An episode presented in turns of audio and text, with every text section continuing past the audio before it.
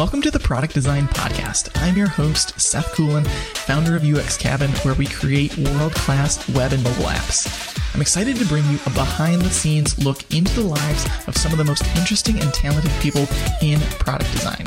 We'll get strategic advice on how they got to where they are today and things they wish they would have known earlier in their career.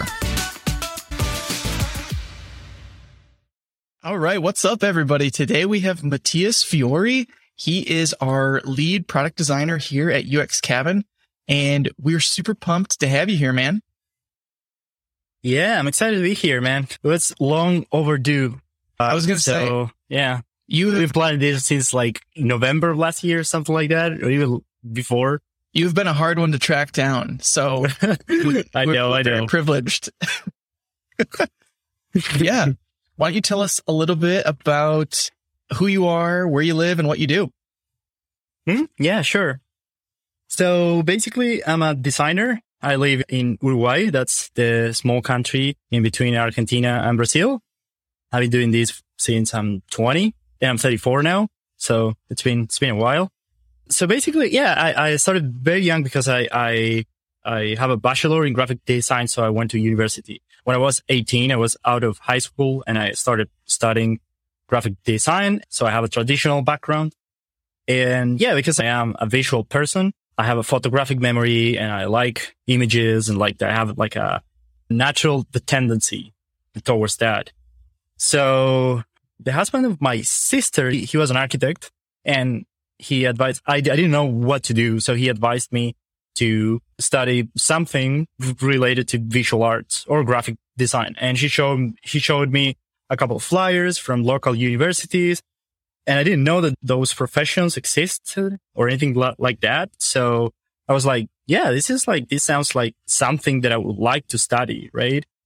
Because another thing about myself is that I kind of like many things and, but I had to decide one. So I could have done all the things also, but it happens that this is one of the things that I love the most. I went to university. When I was 22, I was out so I joined a local advertising agency. I, I kind of didn't like advertising. It wasn't for me. And also the pay was so little back then that I was like, I'm out of here. I'm going to start doing my own thing. I'm, I'm, I'm going to start work. I'm, I'm, I'm going to start to try to work for people I know, like local businesses and, and people like friends who, who happens to have a business. And I started doing that and I was doing pretty much the same amount of money than being a, the employee of an advertising agency. And the experience was much, much better. And I got to learn a lot. So soon after that, soon after I, I got started with working with my own clients, we founded a, a graphic design studio, which still exists, but in a different format. With two friends of university, we, we founded this studio that I'm talking about and like we kind of expanded our, our services because we were more. Now we were three. So we rented a small office and we started working full time and it was quite a struggle at the beginning. And after the first year we got a couple of clients like regionally from brazil and united states and england. And we did like many many, many types of projects. We had our own silk screen printing workshop so we worked for rock bands, creating the, the designing and printing rock posters. We also designed covers for books. We designed magazines, all sort of uh, graphic design stuff, like the traditional stuff that you create when you work in a graphic design studio. And, and it was great. We, we learned like a lot. And then each one of us kind of moved on in, in our own direction, each one of us. So yeah, I moved to Australia and we were already working in the software industry because in parallel to all of these, we were involved in software projects because in Uruguay, the software industry, it's kind of a big thing. So you always know someone who happens to be working in the software industry. And the three of us loved uh, interfaces and software in general. I remember myself when I was little and uh, yeah, I got my first computer. It was a Windows 3 0.11. And then I was always excited with, with the next uh, OS update, with the next Windows. And then I got an iPod and then my first Mac and everything was like, I loved all of that. Like every single new update in the UI. I was thrilled by it. So it felt also like a natural shift from tr- traditional graphic design to, to product to software industry. And at the same time, I never stopped working on traditional graphic design because I still do branding and illustration and some stuff here and there. So I consider myself a designer above all. So it happens that now I'm specialized in product and I'm doing that with like most of my time has been invested in, in learning and working in product design. And yeah, that, that that's kind of me in a nutshell. Tell us a little bit about what it's like living in Uruguay and what are some of the different design scenes there? Is it uh, a ton of designers there, or are you kind of like uh, few and far between, and kind of just like a little bit of the life around there? Yeah, sure. So basically, it, it's it's a very interesting place. It's a very small country. We're only three and a half million people, and um, there's no a lot to do here and like there are not many industries, but it happens that the, the, software industry is a big thing. So you, there are a lot of UX designers around here and a lot, a lot of software engineers. And there's also like a traditional graphic design scene with cool studios that are like from my generation. Like it's, it's pretty interesting what they're doing, but the industry is very slow because it's a thing of the, this, this market. It's like there's not too many people. So there's quite a few limitations when, when it comes to grow your business. But, but thanks to, to internet, like things are much, much more smooth now. Like this in the same way that I am working uh, remotely and I have been working remotely for quite a few years now. Uh, a lot of people is doing that and the tech industry allows that and kind of is, is super compatible with that.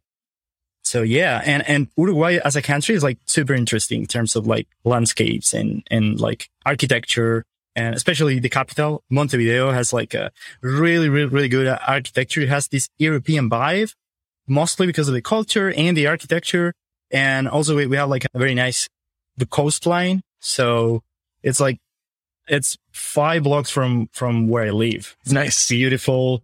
And if you want to go down east, you can go to some seaside the towns that are super beautiful and all. And yeah, and we have really good internet, which is like, it sounds like something that, uh, yeah, every country has really good inter- internet. But once you start like traveling around, you understand that that's not the reality for every single country. So it is kind of an advantage that allow you to, to have your own business while you are like working for all the countries, right? From yeah, that's cool. How did you know that you wanted to go into design? Was it kind of just like a lucky guess or were there things all along your childhood that you kind of knew from like high school that you wanted to get into graphic design?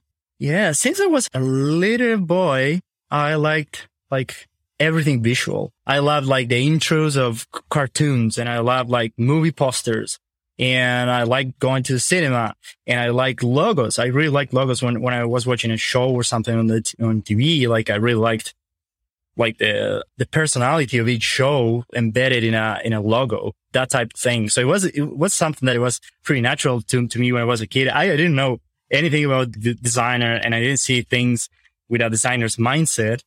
But uh, I was so interested in, in the visual side of things that I think it was something that it happened very natural to me. And then I had a little push from my sister's husband. Like, I, uh, like I said, he, he advised me to study design and showed me these flyers and everything. And I was like, Oh, this is pretty much aligned with my, yeah. my, my natural, like the tendencies. Did you get any pushback from other friends or family that thought you were just going to be like a starving artist or like there's no money in it or anything like that? I think I didn't because universities put graphic design like in a way that you see it as a way of making an income. And then it's not as true. Like I can go deeper into that subject in a minute, but like the, the way that they th- describe the degree and, and like say how it's gonna be sound like you can make a living out of it. Yeah. So it sounded like you were going to work for major advertising agencies and like any normal person see advertising on TV, right? So I didn't have that much pushback. Yeah. To be honest. And I was lucky because of that, I think. Yeah. So yeah, so you started your studio with some friends and learned a lot along the way. Thinking about where you are today, and we'll kind of fill in the gaps a little bit here, but what mistakes did you make back then that you look back and you're like, oh, if only I had known this, I would have been so much better?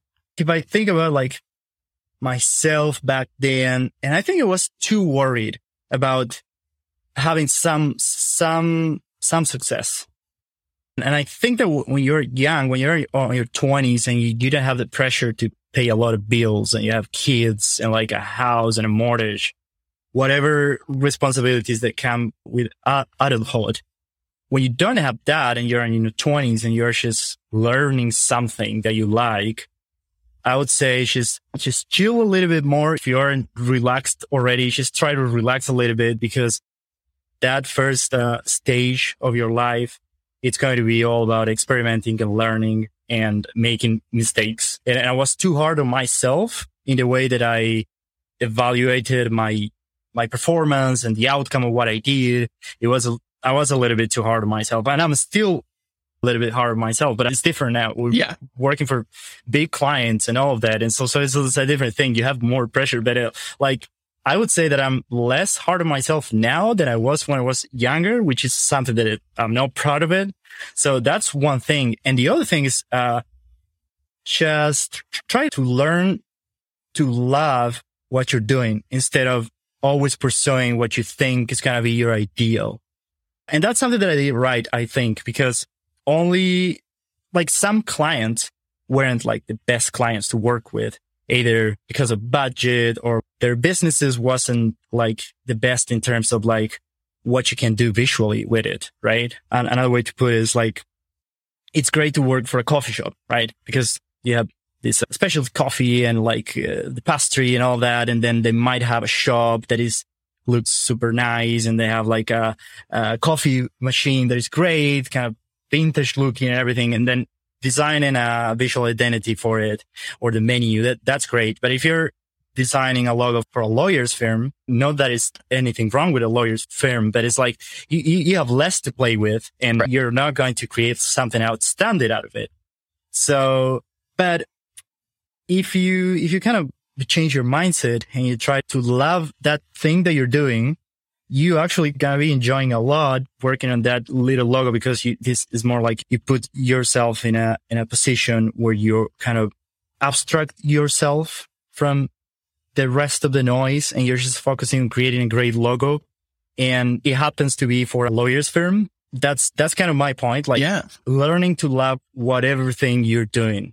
And, and I think that this is valid for anything. If you're not working as a designer or, or like if you're working, washing the dishes in a coffee shop, if the people that you're working with is cool people and everything, and, and it happens that you like the coffee and you're there, just try to enjoy it and try yeah. to do as best as you can.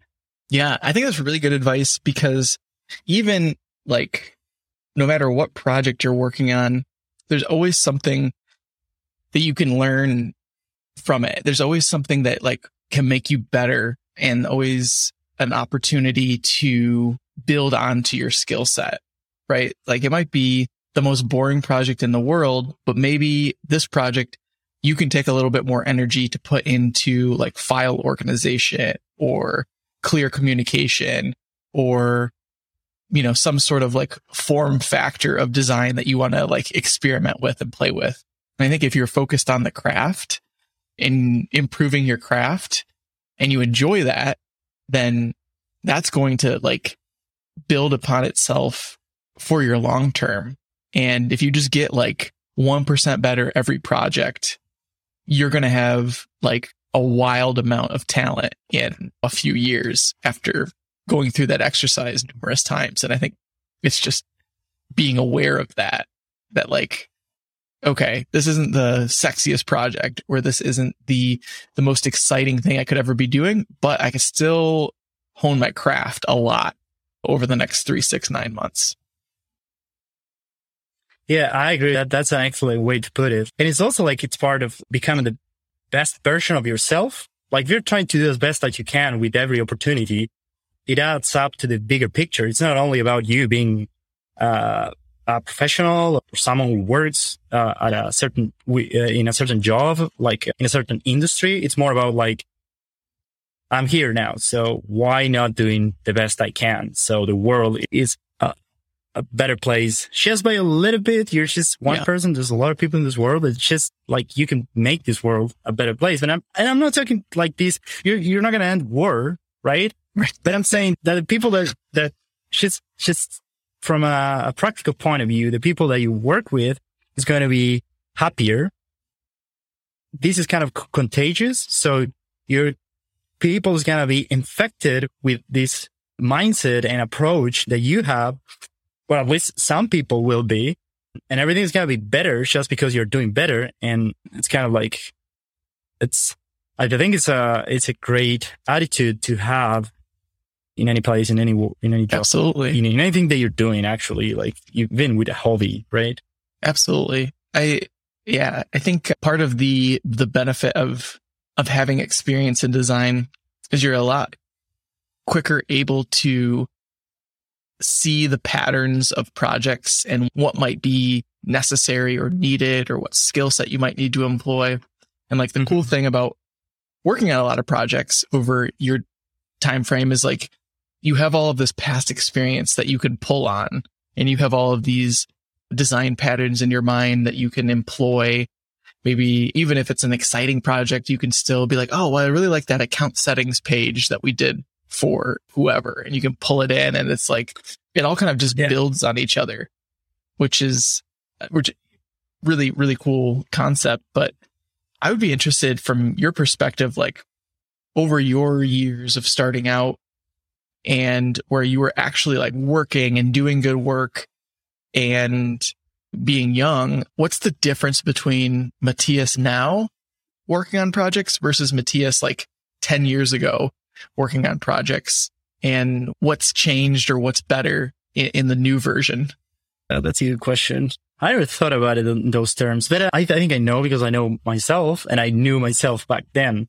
So way faster. That's, it's part of what you were saying. Like because of the experience, you don't have to think or explore as much because in your mind, you can, you can have a much better idea of what's going to work. And it doesn't mean that you always know the solution, but it means that anything you, you need to do is going to require less exploration. So yeah, that's one thing. I'm much faster, more relaxed. Now I know that it's not the end of the world. And uh, because I'm faster, I'm gonna, I'm gonna get to the deadlines. I, I never yep. miss a deadline now. And, and before when I was learning, like it wasn't my intention to meet a, de- a deadline, but I miscalculated the, right. the time that I needed to complete a task. Right. so that's another thing. And also like, I think that we, we generally learn how to be more articulated with ideas. That makes everything smoother. And uh, you learn like you put together a series of steps, let's say that can, that can work as a framework or, or as a methodology to approach to problem solving. By acquiring this skill or this skill set, things go much, much more, more smooth because let's say you have a, a meeting with a stakeholder now you know how to deal with stakeholders and now you know how to ask the right questions and now you know how to give the right answers or at least like you, are better at responding and articulating the, the, your reasoning and your ideas behind the proposal behind the, the stuff that you're working on. Yeah there's all of the human interaction elements that goes into project work working with teammates working with clients and you have to be able to understand people and understand different hierarchies, right? So it's like you need to know who do you need to convince in the room of your idea or your methodology or your point of view? Who do you need to get buy-in from? Who do you need to listen to that knows the system that's giving, you know, the requirements, all those like soft skills that you need to navigate in addition to like being good at drawing rectangles and, and stuff. And again, to what we were talking about earlier, it's like you just got to sit in like 50 different meetings with people and, and know like what kind of characters are in there and, and what makes people tick and, and how to communicate with, with people. And yeah, do you have any advice on like the soft skill portion of like dealing with people in design? Yeah, I think that, that you should always be respectful, but at the same time, very transparent with the feedback. But you need to do that in a way that sounds kind of logical and uh, well thought, because it's not only like having the right manners and sharing your opinion is the way it's is the way they share those opinions. Right. Like you you need to back up your opinions with with your reasoning and and and possibly with some theory. And now we have a lot of tools, right? Like we can we can actually test some options. We can test prototypes and we can gather up some some data and back up our decisions with that. Like with with traditional graphic design, that's a much much harder task because it's more opinionated and m- much more nuanced. If you have a client and he has his own business and he's putting his money into it and he has an emotional attachment to it, it's gonna be right. it's gonna be a very hard task to convince him that the, the thing that you're proposing is the best approach, is the best option available. And also from the subjective side of things, it, it is not because you also have your biases. And if you're good at what you're doing, like even if it's a subjective thing, his ideas, because he doesn't, he doesn't have like the knowledge and the experience to kind of interact with that option that you're trying to propose, then it's usually kind of like more common that you as a designer, especially if you have experience, your proposal, your ideas are going to be uh, a little bit better for his business because you're considering a lot of things that are kind of like non-tangible and hard to explain. And I think that going back to the original idea, understanding how to explain these decisions that you're making is helping the client understand. And I don't like, like saying educate the client and all of that because I think that's a little bit condescending. Like I'm not trying to ed- educate anyone. I'm just trying to explain what I'm doing every time that I share the reasons behind the, the decisions that I'm making. So yeah, it's more about like, um, helping understand the older person while you're making these decisions. So there, there's a balance of being articulated and being very technical, but also not, not super technical because some of the terms that you're going to be using only because you study that, you, you spend a lot of time like learning this concept. So the other person, you can't expect that the other person is going to, is going to know those concepts are, yeah. are going to relate those words that you're saying with those concepts. So it's kind of a balance of being like, yeah. Uh, yeah, I think everyone at their core wants to feel heard, whether it's a teammate or a client. And I think it's very easy to jump to the end and kind of explain all of the reasons and all of the things that you might want in your particular vision of something.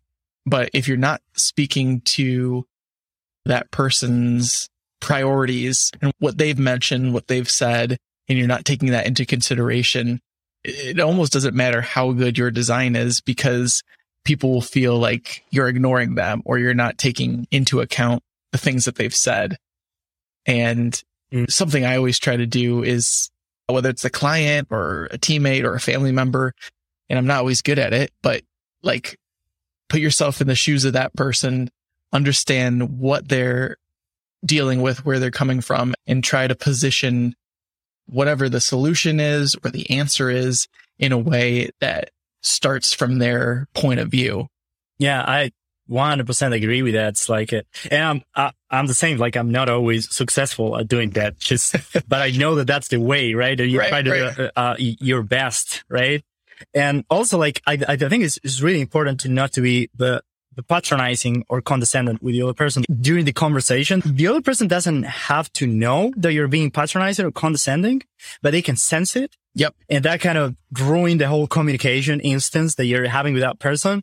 So it's more about being like authentic, but not authentic because you're dyeing your hair or you're using a, a cool shirt. I'm talking about like you're being authentic because you're being honest and, and transparent in the way that you, that you, that you talk. You're not trying to hide anything. You're just trying to do your best. And people can sense that in my experience, at least. Like, mm-hmm. uh, I guess that you're very good manipulator or liar to get away with it, right?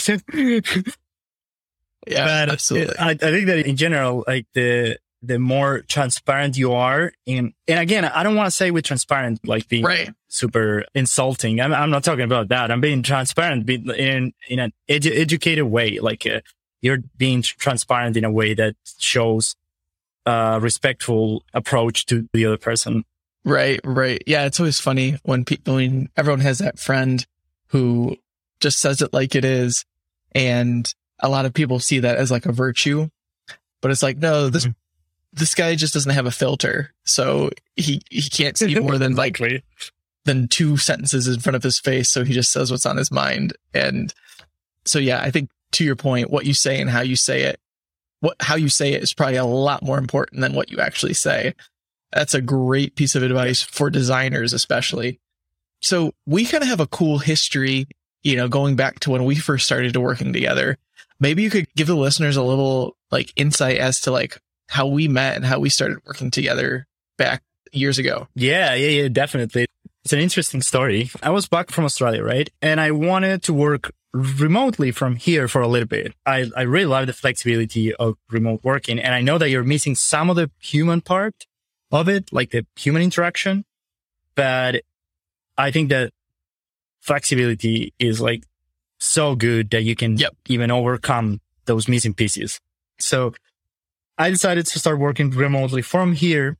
I wanted to work for the US, although I, I did have my clients from, from the US or, or already I wanted to make it more official and do it more because I like the working culture and everything and like the way that clients that treat you. Now it's like kind of a, my everyday's life, but back then was like, was a new thing and something that I really enjoyed and I wanted to to make it official and something that it was like my everyday's life, that type of, of relation and work ethics and all that. Yeah. So I was looking for some freelancing work as a contractor. I already had some clients, but it was just a few hours uh, a, a week. We were in a Slack channel from Folyo, which was this platform for for freelancers where they posted referrals and job opportunities and all of that, right? Yeah. And I don't remember how it happened that you were looking for a logo because you had like some sketches from another designer and you were starting to build your own agency and you needed a, a, logo and I had the time to do it. And the, the task was pretty simple because you already knew yeah, kind of what you wanted. And uh, yeah, we ended up working. That was our first small project. And then you asked me, do you do UI by any chance? And I was like, yeah, I've been doing this for a few years already. and uh, like, and yeah, then we started on our first, on our first UX project together. And that was the beginning of a long story. It's been more than two years now. Yeah, that's funny. It was so Matias lays claim to the official UX cabin logo. So that's one of my favorite logos. And but as good as Matias is of a product designer, he's, I would say, equally as good a logo designer. We just, we, we don't have as much of that to pass around these days. But I always remember that was our first project and that was kind of fitting as far as the relationship goes because we've been able to, to work together since like middle or early like 2019, I think. And you've kind of been here the whole way to see things grow, which has been really fun maybe we can talk a little bit about how things have grown and changed both at the company side, but also for you as a designer. To add to that story, I remember when we, the first few months that we were working together for, for some of the clients, we, we used to have these little fights about like the corner radius of a container or like, do, do you remember that, right? Yeah. It was like that we were never disagreeing. Like most of the time we weren't disagreeing about like the, the overall experience, but we were having these tiny things that we were kind of arguing about. And it's funny now that I think of because the business has grown so much, like the, the team is much, much bigger and like we are spread out across different projects and all. So I think like to your question, one of the changes that I've experienced is like gained a lot of experience working at UX cabin because of the freedom that I have and like, and the quality of the clients, like I don't, think it's that common to have these type of clients that we have because they are very respectful with our work and they kind of love us and not just be, because they, they love us because we are doing great work for them. But uh, still, it's not like a, a super common thing to have yeah, type of client. Agree. So they, they allow, they, they kind of allow for growth, right? They kind of let you explore and propose. And even if the, the exact thing that you proposed, that thing that you think is the best option, but doesn't get implemented and you have to work on an alternative, you still had a chance to go, to go and explore. And yep. by exploring, by putting time into using patterns and, and, and trying different layouts and having these different versions of the same flow and testing, that makes you grow a lot. That's kind of the key of growth as a professional is like, you need to have the chance to explore, to try yep. out things. Totally. Yeah. And I mean, we went from, you know, us kind of just being individual contributors on projects to you kind of being more in uh, almost like a, a half mentorship role, half contributor role, and being able to just like flex those muscles of like, how do I give directions to a teammate or how do I coordinate all these things that are like non design specific related, but just kind of more management related and, and things like that. Did you ever kind of see, see yourself taking on that kind of role or was that kind of just like new and you just rolled with the punches or what was your thoughts on that? Yeah, that that's a good point because originally with my studio, I was leading the design efforts and also sometimes we used to hire contractors and those were like mid-weight designers or sure. illustrators. So I did have that, that experience, but not in the tech industry. So it is kind of a different story now, like the way that, that you do it, but there is something, there is like a similar spirit to it. Sure. And, and also I have some experience the teaching the typography and packaging in a local design school. So I did have some background, not as, as intensive as I've been doing in UX cabin because like mentoring junior designers and people who has no design background and starting to learn and everything is kind of like, I feel like I also work in, in some sort of a, a design academy, which is great because it makes me kind of think twice everything and like, and I have to remember some principles that I'm applying that are kind of like, I don't even remember what I'm doing that. Just right. incorporated that into my, my practice and I'm doing that every day without questioning it. And sometimes you'd be surprised learning that some approach that you're using wasn't the best. Right. And, and that's something that you can learn while you're trying to teach someone because you gotta be sure of what you're saying or, or teaching. Right. And, and interns and juniors, they, they ask a lot of questions r- rightfully because they need to learn. So that makes you learn too. So yeah, so it's it's almost like when yeah. they ask like, why do we do it this way? And you come to something that you don't have a clear answer for, and you're like, huh, why do I always draw my artboards this way? Or why do I always make them this size or use this grid? And then you're just like, hmm, tradition. I don't know. exactly. exactly. I don't know why I use this corner radius or why, you know, whatever. And you can't just go and then say, and say like, because I want to. Okay. Right. I want to. I want to do that. And that's it. You can't do that. Right. so yeah, you, you always have to be respectful to the other person. So you got to go and just double check and remember why you're doing that. And uh, yeah, it is a good exercise and, and I really like it. Yeah. Yeah. And yeah, to your point about us kind of like squabbling over things in the design.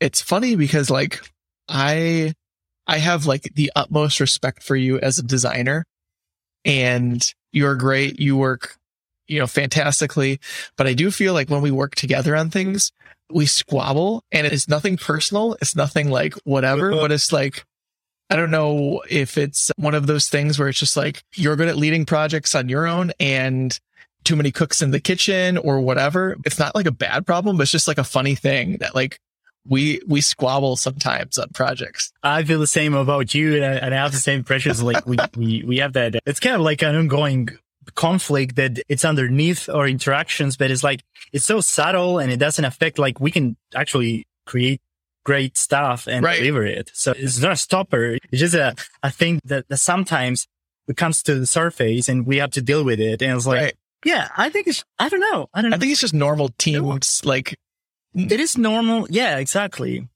Because you're always going to have Any- like, any people on the team Like uh, a, that like you like work better with or you like to hang out with, but not necessarily work with or whatever.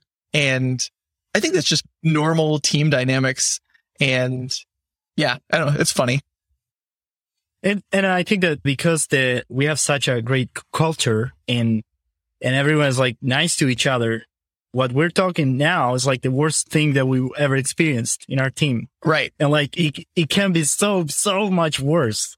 You know what I mean? It's like it, it can be it can be horrible, but we don't have any problems with, with, between us. So it's kind of Right. like the the tiniest the tiniest little thing feels like like the the bigger problem that we have because it is we don't have all the problems between us. So that's Right. kind of like yeah Yeah. Yeah, totally. I think whenever you're working in a team, whenever you're working with people, there's always things that are outside of like the normal design thing that you have to like interact with. You could be the best designer in the world, but if you can't like engage with someone, work out your problems, there's always going to be problems, you know, but kind of like Mhm. those people skills that you have to develop. And there's going to be people you disagree with and you have to figure out like, what's something I want to fight for? What's something I want to like chill out on?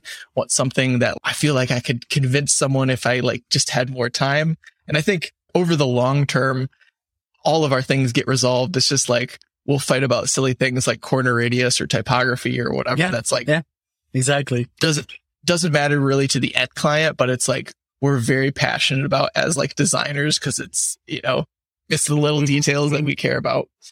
But and sometimes it feels it feels silly. Do you know these memes that are uh, uh, like on the internet where you see like the world is on fire and Yeah. just arguing about a corner radius? So it's like sometimes it feels silly. It's like it's not that important, but it is in our in our realm, like in the right. in the uh, conceptual universe that we are that we're working on or we, we're working in. It feels real to us, and it is. But it's like yeah, it's not the worst thing in the world. It's just a little thing. Yeah. Totally. Totally. I'd also be interested in your perspective, kind of like what you think people who are trying to get into design, what are some like different patterns that you're seeing from either like younger designers or intern level designers or people who are trying to break into UX? What, what are the skill deficiencies and things that they should focus on as they're trying to get their first job? Yeah, yeah, yeah. So what I'm going to say now is like my own opinions, like, Sure. and, and there are different approaches to, like, there, there are different paths that you can take that are going to take you to the same place or a similar place. So this is like my, based on my experience, I would advise a- anyone interested in, in being a product designer to be first a designer, like having like a holistic understanding of design. Like, and that means that you kind of like studied uh, history of arts and crafts in, in, in art and color theory, but like from not only applied to product, but also like you, you are like studying masterpieces, like paintings and all of that. Like, and you're re- reading like the people who better understood it and like you're reading books and everything like, and I know that like it's kind of the same when you were in school and they were teaching you math, right? And they were like, I don't, I don't need this. Why I need to learn all of these equations and all of these? like, I'm not going to use these. I, I want to do something else, but it's not, it's not about that. Now, now I know, like I didn't know back then when I was a little kid, but it's all about like having a holistic understanding of the things that you're going to be dealing with once you land a job or you start like working with something like or practicing any anything, right? So w- with design is the same. It's like you, in my view, if you want to be a good product designer, you got to learn to design from a holistic per- perspective. And I'm talking about like physical products, like go and study how Braun did with their like electronic appliances, which are like the, the predecessors of Apple and go and learn like the beginning of Apple industrial design, how they did with their first prototypes and everything. Or like learn how to, what makes a good logo or poster And you don't have to become like a total expert if you're not going to be doing that for a living.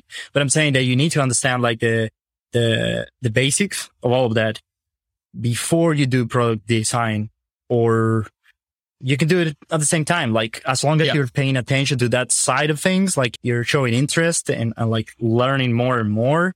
I think that's, that's going to be detrimental for anyone to become a good designer. But there are some examples of people who didn't do that and they're excellent product designers. Sure. So sure. It's not a, it's not like an absolute truth. Like it's full of those examples, actually. Sure. This is just my opinion, like based on my experience. I think it's a really good point because it's kind of like understanding the fundamentals, right? Because like if you take someone who's never shot a basketball and you put them at the, the three point line and you're like, go for it. It's going to be an awful shot. But it's like, if you start doing layups and you're like, showing them the proper way to bend their elbow, bend their wrist, push off with their legs. It's kind of like those foundations of color theory, visual hierarchy, composition, all of those things that mm-hmm. you can absorb and understand their purpose. I kind of took a different route because I got started in front end development and then I had to learn all of the mm-hmm. principles mm-hmm. of typography, like on the job. Like, why does laying it out this way make it better than just one line of text and like you know that took years and years of me just like trial and error and then coming at the end of it and understanding like oh this is visual hierarchy okay now uh-huh. i understand but but yeah to your point i think i've heard that i've heard that from a few people and i would definitely agree with that yeah yeah yeah but again if it happens that you didn't start it with a like a formal education on design, you can make it up uh, for it. You can you can learn like a lot, especially nowadays. Like you have YouTube and you have like a million right. books that you can buy. You can even have a Kindle and buy like some color theory books that are like mostly text or something. Yeah. That is much more accessible now. Like it was, it was way different when I was studying. Like, and it wasn't like I'm not that old. It wasn't that long ago. It's just the world has changed so much in so little time. But yeah, that's, I think that's fantastic advice. Curious to hear what your advice would be to people who are kind of in their first year or so of their career. They've gotten a job. What are the things a product designer in their early, early stages of the career needs to focus on to, to level up? Yeah, I would say that you gotta behave like you were a sponge, like uh, try to absorb as much as you can because some people think like I, I used to feel this way when I was younger. You feel like I don't have the talent or the skills to do, to make this look good or to nail the pattern selection for the flow that I'm working on. And it's like actually nothing's going to come from your insights. If, if you're designing a mobile app, just go and download all the best apps that are Yes. In the, in the market. Just go and use those, create accounts, use them, explore them, even, even try to find their flaws and then go and read material guidelines like as much as you can. The same with, with iOS. Go and, and, and, and see how these, uh, design systems from major players are are are doing with their components and their styles and their constraints. Go and learn all of that. And, and even if you're not going to replicate all of those rules. Like, for example, with material is that like, I think that material is good because it's a very large articulated collection of rules and patterns. And they put a lot of effort to, to try to make everything work together as a whole system. But it doesn't matter that you're going to be memorizing all of that and using that every single day of your life because even, even some of their rules won't apply to your particular use case, but just trying to understand how they did it and why they're doing that will help you to come up with your own thing that might or not uh, might be the same as what they're doing. And the same with like uh, aesthetics. I think that that's very important because if you nail the all the flows and the product is well thought and it's like the business goals are there and everything is is is fine, right? Like you're doing everything by the book and everything. But if it doesn't look good, then people won't won't use right. it as much, right? Right. So and, and in order to make something look good, you gotta go and see how all of these good looking products are doing Right. What are the, the decisions, the visual decisions that they're making? Like how they select the colors for some components to, to make some of them stand out more than others. Yep. That's not like based on their guts. They, they're doing that because they want to establishing these hierarchies where some object needs to stand out over the others. And the same with the second level information and whatever is on that screen that you're looking at is not a coincidence. And by trying to replicate what they're doing and trying to analyze what they did, then you're going to learn how to make your own stuff. That's kind of a big advice from my side. Just go and watch, look, analyze, just poke around with all of these apps and, and even try to replicate the screens and in Figma. Yeah. Yeah. I think pattern recognition is like huge, both stylistically and function. Like you said, understanding iOS guidelines, like what options do I have at this place? Cause I think if you approach every feature from like a completely blank slate, you're going to have a hard time. But if you're like, okay, I know that this is a selection list and it could either be a drop down, it could be like a sheet, it could be radio button. Like you, you you're like, okay, I have like five different things I could pick from. And then you just like find those five patterns. You think about it, you compare them, you weigh, weigh the pros and cons of either one, and then you refine your decision. But it's not like you have to start from this blank slate. It's like, let's see how this app does it or type it into Dribbble and see like what different patterns come up. And to your point of like using material design or whatever as like a baseline, I think those are just awesome places to use as a springboard to research tabs. Like how do tabs look? There's a million different ways you can make a tab look. And, and then you want to hit your style example. And then so you do research on styles and it's like, okay, does this feel more light? Does this feel more modern? How do I want to take this and where do I want to land this from a form and function standpoint? So it's like a junior might be thinking like, oh shoot, I have to like memorize all these things. I don't think that's the case. I think over time you will, but I think more importantly is just knowing where to go and where to look and popular apps, Dribbble. There's a ton of sites out there that kind of collect these things and, and, and serve them up for you in like mm-hmm. a nice collection. And I would, yeah, to your point, I would just rely on those heavily, study those, have those kind of available to, to pull in and, and to iterate on. And yeah. Yeah. Yeah. Yeah. That's absolutely. I think that's the way. It's like that kind of blank piece of paper that you have and you have to, out of a sudden you have to compose something and it, it has to come from, from you. And that's kind of not, not the right approach. And it can be really frustrating because right. nothing good is going to come out uh, of that. So the the history of design is just an addition of uh, like previous experiences on top of each other. It's like rearranging these uh, moving pieces that we have. It's, it was never like originality doesn't come from just coming up with your own unique thing. It comes from rearranging these moving parts that we already have. And sometimes you are going to come up with new things like new patterns. For, for example, the swipe down the pattern to update a view, yep. to refresh a screen.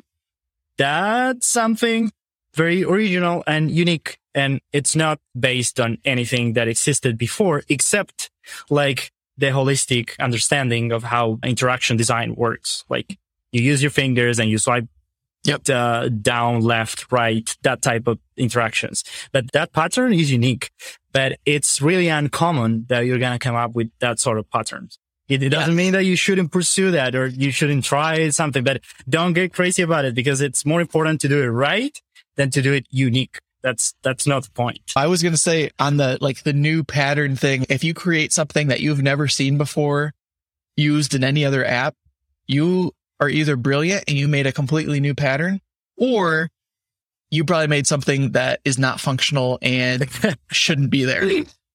yeah. Yeah, absolutely. Yeah. Cool, man. So in the last few minutes here, kind of wanted to just hash up some some different design label philosophies here with you and get your take on so we've got like we've got UX, we've got UI, we've got product design, we've got all of these different labels and they kind of all mean the same thing. And there's, you know, there's certain people who are saying like, Oh, you should just be a UX designer. You should just be a UI designer. What's your hot take on that and kind of the state of where we are in terms of like design labels? Yeah, yeah, that's a good topic of discussion. My opinion regarding this is kind of pretty much aligned with what I said about being a, designer, like being a, a designer first. So this holistic approach to learn and understand something with UI and UX, I think it's kind of the same. I think that you can't divorce UX from, from UI. Those are kind of two sides of the same coin. If you try to, to specialize on one thing, like how can you create a user experience if you don't have a UI? That's an absurd, right? That doesn't exist. So I don't understand why in the industry we're talking about UX and UI as separate things. Although you could be better at UI than sure UX. Sure. Let's say that you are better doing user research, which is also another thing. Yeah, you could be a user researcher, but not a UX designer. That's that happens. We have researchers in our team that are, are not working as designers, yep. and uh, we have really good relationships and we, we collaborate all the time. That happens. But when we talk about UX design and UI design, those are integrated and are in, indivisible. You can't yeah. separate those. I think it's the industry has kind of evolved over the last few years and kind of like what we were talking about earlier is like a few years ago, I think we kind of had this phase of like you had a researcher potentially. You had like a UX designer who did like mm. wireframes and then that then got handed over to like a UI designer. And what I'm seeing nowadays is like research is its own thing and then design is its own thing. And that, that includes both like wireframes to high fidelity mockups. And mm-hmm. I don't think there is a space for someone to just solely do wireframes or solely do information architecture. I, I, obviously, there's exceptions, but to break into that as like a new person, a new product is, or a new UXer who's like, I'm not going to do UI. I'm just going to do like this. I think that's going to be very hard. And a good way to position yourself is probably to think of like, what do I want to be a researcher or do I want to be a designer, product designer, UX, UI, mm. whatever you call it? But yeah, I don't think you can get good at UI without get also getting good at UX and vice versa. Yeah, yeah, exactly. And also, even if your role is more about documenting and uh, clarifying requirements and exploring the flows in an abstract way, even if that's the case, you still need to know about the patterns and you need to know how those flows are going to translate after. Because if not, your abstract take on those flows are not going to be compatible with then the execution of the UI layer that is going to be on top of those flows. So basically you still have to know how to do that. So you can build a bridge between what you're doing and the person yeah. who's going to be working on that UI layer. Totally. I think in any team, there's going to be people who have specialties. Like someone might be really good at you know, prototyping or someone might be extremely good at UI or animation. And it's not like you have to be, be all of those things because we got to lean on each other's strengths and weaknesses. I think it's just one of those things for like people to consider as like a general principle of like, if you're going to be a product designer, you'll want to get good at both the UX, the flows, how it works and, mm-hmm. and the visual side of how it looks, how it feels. Exactly. Yeah. Yeah. Yeah. Exactly. And the visual side of things in a UI, it's not art, right? It's like if you're going to, to design a button, then it needs to look like a button. Right. And so it's still UX. That's UX. Right. totally. So it's about like the, the how the user is going to interact with that visual element and how that's going to be perceived and what's like the previous understanding of that pattern from the user side. That's that. So it's like it's indivisible. It's just I don't. That's how I think. I can't Agreed. separate those two things. Agreed. Very much so. Well, Matias, this has been great. I appreciate the time that you've given us and the wisdom you've shared. Hopefully in a few years, we'll be able to run it back and do it again. And we're still all here at UX Cabin thriving. But yeah, man, I appreciate the time. Yeah. Thank you for having me. This, this was great. And it would be great if we do it in another time in the future. Absolutely. Alrighty. All right. Have a good one. See ya. Thanks so much for hanging out with us today on the Product Design Podcast. If you enjoyed our conversation, be sure and go follow our guests. Let them know they did a great job and you learned a lot. Um, more to come in the following weeks as we bring on new guests. Please hit that subscribe button so that you will get these podcasts uh, and learn a ton about the product design community. Excited to see you next time. Thanks.